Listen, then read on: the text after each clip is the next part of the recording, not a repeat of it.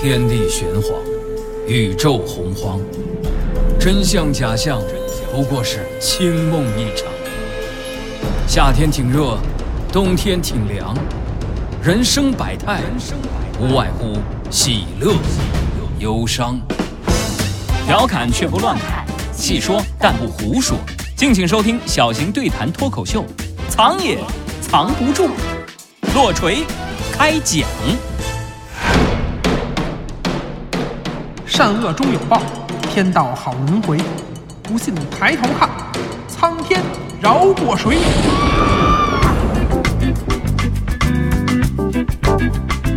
大家好，欢迎收听小型对谈脱口秀《藏也藏不住》，我是李晓东。今天我们这个节目录制现场啊，请来了一位重量级的神秘嘉宾。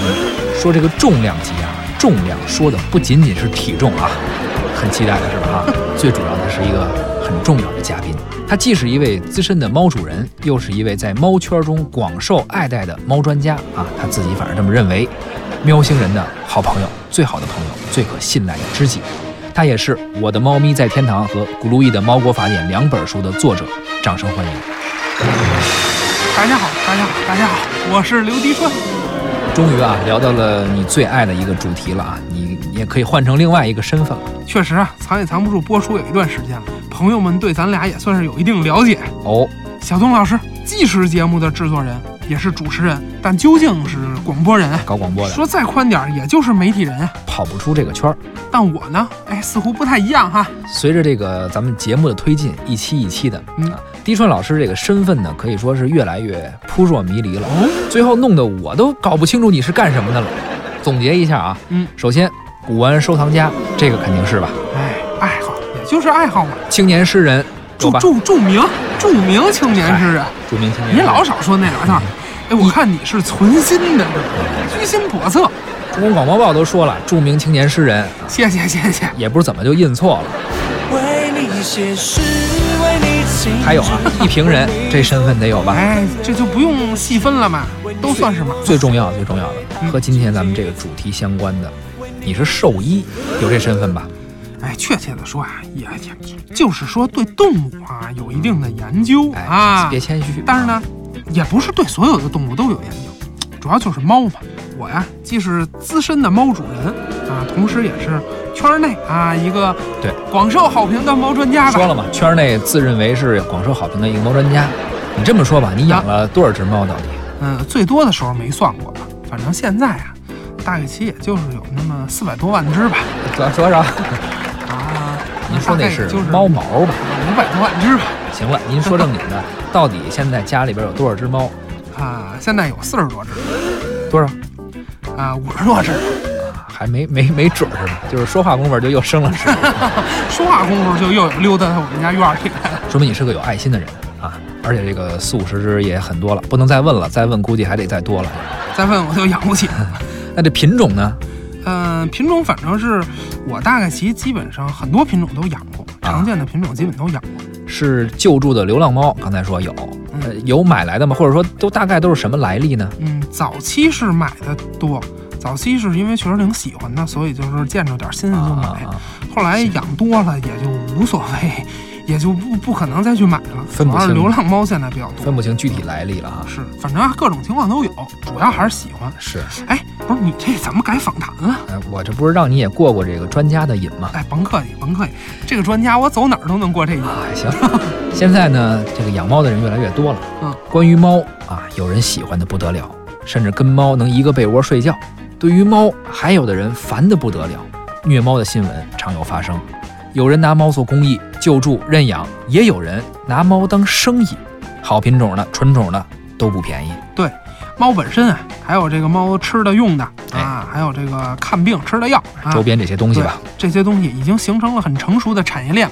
宠物猫啊，已经成为城市生活的一个重要话题了，而且它不光跟猫主人相关，跟我们每个人都息息相关。说这个猫啊，随时都在我们身边。小时候我们想，一到夏天的时候，那时候蜻蜓特别多，是秋天有麻雀特别多，但现在其实都少了。但是现在猫还是非常多。你说谁家社区里，您说你们家没猫，不可能吧？哎，喵星人占领地球嘛，包括你说这个喵星人啊，这又是网络语言，网络文化追的就是最新最热的点。网友们想象力是无限大的。这更说明了猫已然成为了我们现代人生活中的一个重要部分了，而且还起了这么多名字啊，说它们是从外太空来的，说在地球之外啊，宇宙之内有这么个地方叫喵星，那才是猫的家园，挺有意思哎，是啊。不过呢，坦率的讲啊，以前我特别不喜欢这个词，哦。也是很不愿意接纳这个词。不是因为我不喜欢网络词语啊，在这儿不是这个意思，主要是因为啊，猫是独居动物，喵星这个说法啊，有点像群居，是它不贴切、不科学。咱们啊，总是拿人类的另一个好朋友汪星人为例嘛。狗，说的是狗，狗是忘星人嘛啊，猫和狗都是普及率最高的现在咱们的宠物。对，但其实人和狗可以类比，因为人和狗在自然界当中都是群居动物。哎，哎，不过猫呢？猫是独居动物，哎，但是这具体有什么区别吗？哎，区别大了。举个例子啊，举个简单的例子，嗯，比如咱工作单位就是一个群体，对吧？对。那在这个单位里，你听谁的话呀？ 我能听，我我听台长的呀，你受台长直接领导啊！你听谁的呀？你不也得听台长的吗？哎，所以说呀，咱们人类啊是群居动物，群居动物天然的要服从族群里面的领袖。是，自然界当中，群居动物通过战争来选出领袖，咱们人类呢那就比较先进。哎，比较文明，更高级一些。对古代啊，咱也通过战争，现在啊多半是通过选举，哎，来产生领袖。那选举完了以后，大家都听他的嘛对。，否则这这每个人都各自为政，那社会也就乱了，国家也乱了。是，可猫啊就不一样，猫是独居动物，它没领袖。你养一只狗，你给狗吃的，你给它提供保护啊，给它关爱，它就默认你是它领袖了。嗯，可这猫不是，你喂猫，你保护猫，你爱猫啊，你觉着猫是你的宠物，对吧？可猫不这么觉得，猫怎么想啊？猫会觉得，哎呀，很好嘛，您非常的友善，这个猫粮，这猫粮呢当然是我的了，这个安全的地盘是吧？这家庭，这这地盘当然是我的了。哎，包括这个你，你你所谓的这主人啊，主人啊啊，猫眼里就哎那个那个那大怪兽啊，那个两条腿儿的大怪兽，那当然也是我的了。这猫也太霸道了，合着全世界都是他们家的。所以说啊，俗话说这个狗是忠臣，猫是奸臣，这话虽然是听起来好像有点道理哈，但其实说错了。它光是强调了猫不会对主人言听计从，不过啊，它弄错了一个关系，就是在猫的眼里没有主人，只有平等的朋友。猫是独立的，所以对于这个独立的动物，对于独居动物，我觉着啊给它起这么萌的一名字，不贴切。虽说家猫更多表现出的是可爱的一面，但本质上它们跟老虎没啥区别。你后边说这个啊，我我没太想，我觉得你前面有个事儿说的挺有道理的，就像我们小时候记忆中，你有没有这样一个印象？哪个？你看狗的眼神，我们觉得特温和，特别是一些长相很呆萌啊、天然二货那种狗，感觉它毫无攻击性。 但是你看猫的眼神，为什么刚才你说它像嗯奸臣呢？我感觉猫的眼神有点冷漠，或者说高冷吧，就觉得有点儿害怕？哎，谈不上害怕，就挺奇怪的。你注意猫的眼睛、啊，再举一个例子，白天的时候，瞳孔它会变成一条中间宽、上下窄的这么一个竖条，哎，这个其实还好。为什么还说有点儿，呃，就算是有点可怕吧？到晚上的时候，嗯猫的眼睛它会发光。那时候我们年纪还小，小孩儿嘛，黑天呃看这流浪猫在院里走啊，两个眼睛放光，哎确实挺吓人的。哎呀，这话说的，猫眼睛它又不是手电，怎么可能自己发光 呢？说到这儿，咱们得介绍一下，嗯猫眼跟人眼它不一样，它的眼球里有一个透明的反光层、反射层啊。简单的说，你看人的眼睛在夜里它不发光，对吧？这是因为光照进眼睛，直接就反射到视网膜上了。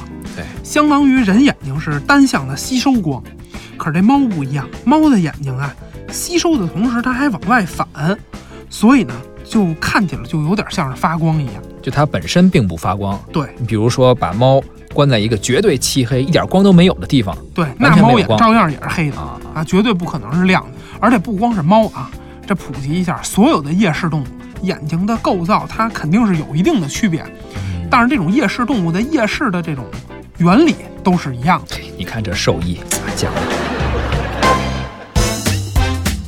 历史也是知识，观点也有笑点。猫的眼睛为何会发光？猫抓老鼠是不是天性？曾经的喵星人如何报复人类？猫真的有九条命吗？这个藏也藏不住。猫国来了，颤抖吧，愚蠢，愚蠢，人类，人类，人类。而且咱还普及一个小常识，嗯你知道猫为什么捉老鼠吗？猫捉老鼠那天性使然呀，长期养成的习惯。没错，但是猫为什么长期养成这么一习惯？因为我实在想不出这个地球上还有哪些在地上跑的东西能成为猫的食物，能成为猫的猎物了。这个啊就是刚才说猫眼睛为什么会发光的原因。夜视动物要保持夜视的功能，必须要摄入一种物质叫什么牛磺酸。牛磺酸哎，这种东西啊，猫身体是不能自己合成的。啊，那也就是老鼠体内有这个牛磺酸。没错，就是这原因。猫吃老鼠本质上就是要补充这种牛磺酸。那我也知道猫为啥爱吃鱼了，对对对，鱼身上也有牛磺酸，但是毕竟鱼在水里啊，抓鱼还得靠运气。所以啊，还是这个抓老鼠它比较靠谱。是，哎，猫就必须得抓老鼠，要不然的话，它这夜里就看不见东西了。当然这是以前，现在猫粮的话里面都有添加。嗯嗯我虽然不养猫啊，也对猫没什么太多的研究，但有个事儿，我觉得无论你是不是猫主人，其实都应该听说过，就是说猫有九条命这个问题。哎，这话太熟了，你知道为啥这么说吗？据我了解啊，首先九条命肯定不可能是真的，那当然，因为我们知道猫的生育能力很强，起码说在这个家畜里或者说宠物中吧，猫应该是繁育率比较高的了。没错，而且是关键成活率也不哎算低、啊。通常来说，猫这一胎能生六只小猫，当然是比较多的了啊。当然，这跟猫的健康程度有关系。对，所以说嘛，猫的生育能力很强，生生不息，繁衍嘛，生命力很强，所以说它命多，就形容猫有这么一个特点嘛，代代相传，生命力旺盛嘛。你说这个确实是猫的特性，不过呀，为什么说猫有九条命？这个说法呀，嗯，不完全是这种群体的生命旺盛啊，群体的生生不息，嗯，也是个体的。这主要来自于巫术，是盛行于中世纪欧洲的一种说法。一五八四年，有一个叫威廉·巴尔德文的人写了一本书，叫什么呢？三个字儿：小心猫。书里就提到说猫啊有九条命，不过在西班牙呢，人们说猫有七条命。啊，这还不一样。传播的过程，它总得有点变化，是不是？要不怎么来道听途说那成语啊哎？到了土耳其和阿拉伯呀，就说这猫啊有六条命。越来越少了。 嘿，最后啊，那就到了中国了。那到中国就得按照咱中国的喜好了，嗯咱中国认为九是吉数，对，最大到九了，哎，十进制嘛，哎，到十就进位了。所以呢，选择一个自己认为最大最好的数就是九啊。对，九条命也就这么传起来了。哎，可是你知道吗？恰恰是因为九条命这个问题，历史上猫差点就在欧洲灭绝了。哦，这事儿啊，那还得回到中世纪。中世纪虐猫的事件相当相当的严重，那个时候就虐猫，为啥跟猫过不去呢？因为那会儿啊，天主教徒认为猫是魔鬼和巫婆的化身，所以呢，在大航海时代来临之前的整个中世纪里，欧洲人对猫非常的残忍，发现了就立马屠杀、虐杀，往往都是抓住以后活活的烧死。这有点听不下去了，这个 太残忍了，这个。哎，我们现在可能完全想象不出来这些可爱的喵星人，特别你说这虎头虎脑的欧洲猫啊，跟咱城市里的流浪猫可不一样，都像加菲猫那样的猫，嗯，曾经和这个异教徒一样遭到欧洲人数百年的宗教迫害，真的差一点点就在欧洲灭绝了，确实是这样的。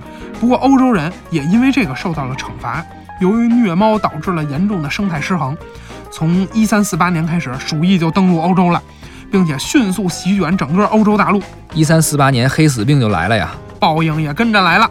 这场鼠疫啊，实在是太可怕了，应该是有史以来人类历史上最大的一次灾难了。整个欧洲有三分之一的人都死于了黑死病，之后三百年就没缓过来，人口也就没恢复过来。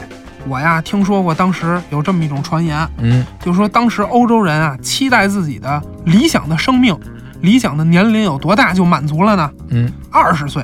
就说我但凡能活满二十岁，我就知足。黑死病太严重了，他就想啊，我二十岁不得瘟疫，就就我就知足了，得了就得死。实际上已经是非常非常的小的一个奢望了，你就对二十岁嘛，但是在当时来讲啊，就跟你现在说，哎呀，我也不求别的，我活一百岁我就知足了，是。跟那个差不多。所以说啊，你说黑死病来了，实际上这都是破坏生态平衡、虐猫啊带来的这个黑死病，间接的导致了给人类这么一个报应。说到中世纪的虐猫，还有好些好些的人啊，嗯有一些人啊，确实是做过类似的事情。什么人呢？哎，咱得说一个节日啊，嗯，基督教世界有一个节日叫四旬斋节，呃有点耳闻，也叫大斋节。纪念耶稣公开传教，以色列人离开埃及，反正就这么一个宗教节日啊。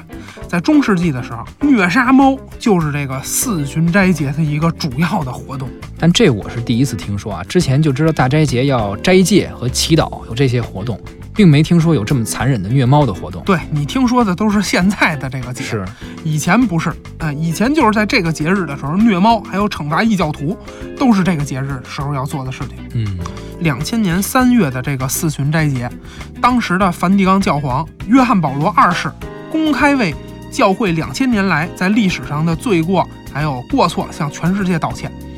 其实说真的啊，我觉得他真是不应该光向人类道歉，是也应该向那么多被无辜虐杀的猫道歉。无知害死猫啊，也害死了人。历史上，人利用猫驯养猫，让猫抓老鼠，有利于农耕生产。猫从粮仓哎走到人类的家庭，其中还有这么多的恩恩怨怨。今天咱们聊了猫，聊了关于猫的故事，也是希望大家能够了解这种动物，让更多的人关注猫。养猫的猫主人，您爱猫别遗弃；不养猫的，您要是走在小区里啊、城市里啊，看见流浪猫了，您也别欺负它。社会是在不断进步的。中世纪人虐猫，当时人们是习以为常，不觉得这有多残忍。不过看今天，但凡是有这个残忍的虐猫事件发生，全社会都会谴责这种行为。哎今天啊，咱们就先聊到这儿，关于猫的主题。更多内容呢，您可以关注刘迪川的书《古路易的猫国法典》，还有《我的猫咪在天堂》。这个节目真是可爱的过分了，俨然成了一个无耻的推销节目了。这不是时间还没到，但是也没什么说的嘛，就再给你推荐推荐吧。猫的故事呢，咱们就聊到这里，后边呢还有点时间，我们来读几个听众朋友给我们的留言和问题吧。我最近心脏不太舒服，你这可得选择性的读啊，别一激动，下一期我倒是来不了了哎呀，都是热心听众，哦一个热心吗骂你一个骂你都没有。啊，一个都没有。都是哎十个放起心步，了十个起步，一共十一个留言啊，剩下十个就不念了，咱们就念其中一个吧啊，主要看一下大家的提的问题啊，嗯毕竟有一些还是挺有内容、挺有干货的。这有这么一个关于鉴定的一个事儿好吧，好吧，就聊这个。啊，问题是这样的：渴望收藏古董，但是这位听友呢，他说他囊中羞涩，想买古珠，但不知道如何辨别真假。这问题言简意赅。这位听众呢，肯定是听了咱们之前第一季的关于收藏的系列节目，嗯。啊，比如天珠或者琉璃这这这几期吧，所以提了这么一个问题。好，那谈谈我的看法啊哎。这些年古珠收藏市场是非常的热，我想很多藏友都抱着这种心态，就是古珠的这个价格啊门槛儿在古玩里算是基本应该我觉得算最低的，嗯，花最少的钱能买到旧的东西，而且这个工艺啊也不差。那八九十年代，我们宝岛台湾也曾经有过这样一场古珠的收藏热潮，现在啊，其实我们也是重演那个时代。是。但是回答这个问题之前啊，我我嗯刚才突然想到，我们要纠正一个小的一个问题。刚才这个藏友留言说如何辨真假，真假这对儿反义词在收藏界经常被用到，但是必须在此说一下，其实收藏通常说新旧，说真假的时候非常少。什么叫假？比如蜜蜡吧，真蜜蜡不用说了，如果是树脂做的，看起来像蜜蜡，那叫假的。但更多收藏界里咱们说到的所谓的假是什么？比如您买了一个乾隆官窑的赏瓶儿，过几天发现打眼了，跟菜市场门口开那个什么景德镇瓷器专卖里边卖的一模一样。 但是这不叫假，它也是瓷器，这叫新的，是新仿。这就是新和老、新和旧的概念，并不是说真和假啊。我就插这么一句，你继续说，哎呀，这问题明显是问我的，你怎么说的比我还多呀？我就补充一下嘛啊。核心的那些问题还是你来说，我这累着呢，不说你了。哎，鉴定古珠的新旧啊，或者准确的说，应该是给珠性器，给珠子断代。这问题太大了，主要因为珠子的材质太多了，而且不同时期、不同文化的制作工艺差异也很大。嗯所以啊，这样泛泛的回答很难让大家直接获得实操层面的经验啊，。行，那就别说了，咱们就休息吧 嗯。，别别别别别，这样我简单的说一些原则性的啊，值得注意的地方吧。好好好，难得听众朋友们给我们提出来，是是是吧是，也不容易找出这么一篇来，真是问问题就是的。就是，最关键的是这个时间还有啊！我要是不回答这个问题说的多一点，万一你说从那十封里边，说个骂人的，对，哎呀麻烦了，我还得看病你去，的是心吧？脏得得啊多注意。。哎，你接着回答这就是啊接问接题。接着回答，好好回答啊，好好回答，咱卖卖点力气。一般来说啊，从断代的经验上，应该给珠子啊，我就分成两种，嗯，啊、一种是硬质的，一种是软质的。硬质的呢，你比如说像水晶、玛瑙、翡翡翠翠啊，啊、萤石啊，还有什么松石啊等等吧，这一类。嗯软质的是什么呢？你比如说象牙呀、砗磲啊，还有玳瑁啊，呃，珊瑚啊、琥珀啊、蜜蜡琥珀啊、蜜蜡啊，嗯啊，对，还有海柳啊啊，反正这些吧，秋蕨呀啊，这些是都是。嗯、还有什么各种的木头啊，也包括什么沉香啊、沉香末啊。哎啊，我发现一个规律，是不是所有硬质材料就都是矿石，是石头？软质的都是动物啊、植物啊，或者类似的跟生物有关的这些这些材料。嗯，可以这么说哇，可以这哎是吧么说。不过有些东西啊是介乎于两者之间的。嗯你比如像玉，它石头吧，但是它比较软。嗯嗯，同理，还有像什么煤晶、碳胆啊这种东西，它原来是植物，对吧？那后来它变成矿物了。那我分这个呢是什么意思呢？通常来说，这硬质的材料，特别是硬度很高的这个石材、矿石，水晶、玛瑙之类的这些。对这些材料做的古珠啊，一般来说我们不太容易通过表面的风化或者包浆来直接来判断这个年代。你比如说像战国呀、夏家店的玛瑙，它从风化的角度啊，不一定比辽金的严重，主要是因为这个材料本身的硬度太高，所以风化的很浅。那具体是一千年还是三千年呢？具体实在是区别不是特别大。嗯，那个主要呢，我觉得这风化也得看，呃，它不是说看年代，而是看这个埋藏的地点、具体的位置、什么土壤的酸碱度吧。这次咱们不是去这个云南做节目嘛，嗯那我就在云南省博，嗯，看到了一件玛瑙的珠子，嗯一个串珠，这个是大理国的，那上面的风化纹就比较清晰了。而这个看起来就远比咱们说北方战国夏家店的玛瑙的风化纹要清晰得多。嗯，因为那个你很难看到它的风化纹儿，所以你看这个年代上差了三分之二，可是这风化纹儿却有这么深，所以这主要还是根据这个埋藏地点、具体情况。嗯位置哈，嗯对跟土壤这的个这有关个酸碱度等等。嗯所以你看咱们这个文玩的藏友，盘个手串儿啊，揉个核桃什么的，都看包浆。对，那这回可麻烦了，包浆在这类材质啊，刚才说的这个古珠的断代方式上一点作用都没有了。哎，硬质的确实是基本没什么太大嗯用了。所以，所以像这样的材料，你说怎么办呢？那就得看这个工艺，看形状。那要哎看工艺、看形状，一两句话就说不清楚了。这真不是我骄傲啊！啊，哎，也就是像我这样能说清楚，别人甭管是是谁，是包括你，这说不明白。哎，你老抢话，这关键的来了，你说不明白了这吧？话说的，那要不然我先走吧，我早说我就下班得了，你自己录吧。你就这么一个问题，反正我也不明白。你说完了，说完之后直哎，别接别别吃别饭找我别！就你完了看，。你看，你看，不是这意思，你不能走啊！你走这节目我录不录了？真是的。就这么一个问题，那你就回答呗。反正我也不明白，你说哎，了不吗？成不成不成！哎，你你给我个面子，咱先聊完啊，别耽误录节目。我这回不跟你计较啊，反正我就坐着嘛，就最后这一问题了。录完这一期你就赶紧说吧啊得得得，只要你不走啊，这期节目结束啊，我推心置腹，好好咱俩聊聊啊，你赶。紧说吧。嗯，咱还说这个珠形器的造型啊，因为不同的时代、不同的文化的这工艺啊、形状啊完全不同。你比如说啊，圆形的珠子啊，是不是能够打的真的特别的圆啊？珠子的这个打孔啊，这个孔道是怎么打的？形状是什么样的？怎么打出来？好比呢，咱拿一串儿，或者是拿一拿一粒水晶的珠子，哎，这个比较好看。那水晶是透明的，你可以清楚的看到它这个孔道啊。就是说这打眼儿钻孔嘛，对嗯咱之前说过对穿的对穿孔，对穿是什么意思呢？就是从两边打，嗯左边往右边，右边往左边，最后在中间相遇了，打通了。就跟今天咱们在山区修路挖隧道一样，反正挖碰上了就碰上了，对碰不上就是挖两条隧碰上道。就废了。啊那个，反正呢，你再看啊，这根儿从左到右这个贯通的这个孔道啊，呃，左右两边稍微粗一点，中间的是最细的。那这种工艺一般来讲就是旧的了。明朝以前，咱中国也好，外国也罢，打孔，特别是水晶这么硬的材料啊，打出来的孔道基本都是这样的。嗯，而且孔道里面它比较粗糙，明朝以后才有这个金刚砂的坨子嘛。可是明朝以前这历史这范围太太大了，具体的呢？具体具体那就得看这个珠子的形状了。你再看，同样是菱形啊，嗯、这个珠子的菱形对角线长短不一。